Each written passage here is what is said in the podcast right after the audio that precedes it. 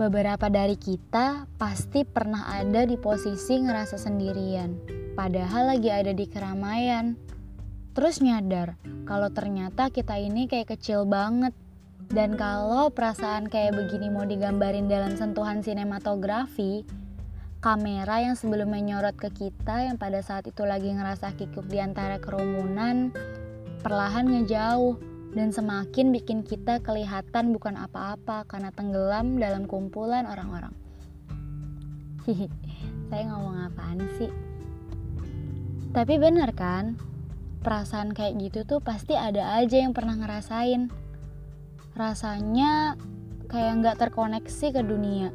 Terus mau buru-buru hengkang dari tempat itu dan balik ke kamar, nutup pintu rapat-rapat, ambil segelas air, terus nangis, atau penuhin isi kepala sama buku-buku, atau adegan-adegan di film, atau bahkan ngabisin waktu untuk main game berjam-jam sampai lupa sama kerjaan yang harus diselesain.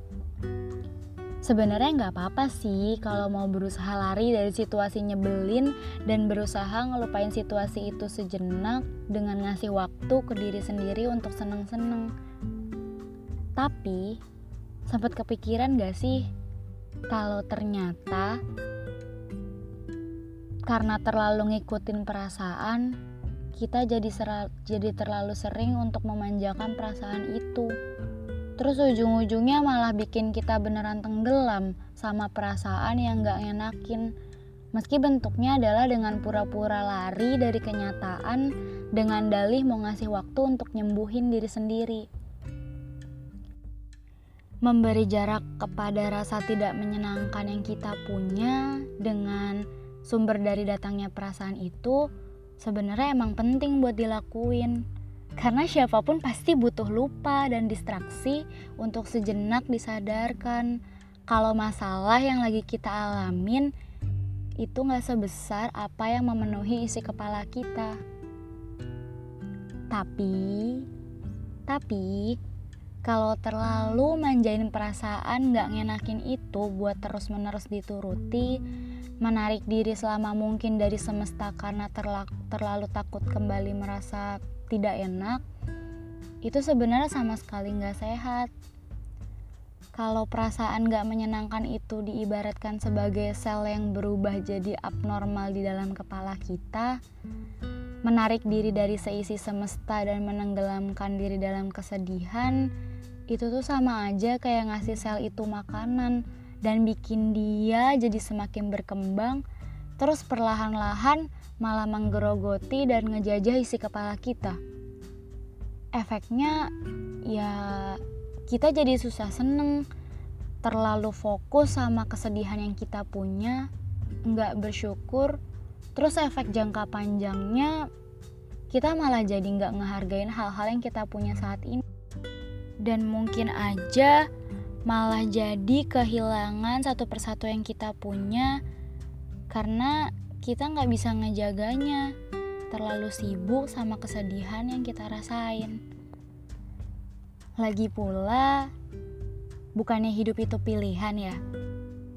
Mau sedih, marah, nangis ngurung diri di kamar, ngabisin sekotak tisu, makan es krim sambil nonton serial Netflix, baca buku, terus jadi happy atau pergi keluar untuk kenalan sama orang-orang baru. Sebenarnya masing-masing dari kita punya pilihan untuk menghadapi kesedihan yang kita punya. Tinggal kitanya aja, mau nggak mencoba move on. Eh tapi move on di sini maksudnya bukan move on yang ngelupain mantan gitu ya. Kayak definisi yang sempat ngetren pas saya masih masa SMP. Move on di sini maksudnya adalah belajar bangkit dari kesedihan yang kita punya. Belajar maafin diri sendiri dan orang lain. Belajar nerima kalau nggak semua kondisi nggak mengenakan itu bakal selamanya relevan dan harus terus-menerus dituruti. Sama seperti hujan yang pasti akan berganti jadi cerah, atau makanan yang bisa aja sewaktu-waktu basi, atau baju yang lama-kelamaan bisa jadi pudar, Gak pernah ada kondisi yang akan bertahan seperti itu selamanya. Sama aja kayak kesedihan yang mungkin lagi kamu alamin sekarang. Jadi daripada terus mengurung diri di kamar, nangis sampai mata sembab atau cuma tiduran seharian sampai kepala pusing, yuk coba keluar. Entah itu buat mampir ke kedai kopi yang ada di dekat rumah, atau sekedar bertamu ke rumah temen lama, atau bahkan jalan-jalan keliling kota sambil naik kereta dan motret hal-hal menarik, kamu selalu punya pilihan untuk menghadapi kesedihan-kesedihan yang kamu rasain.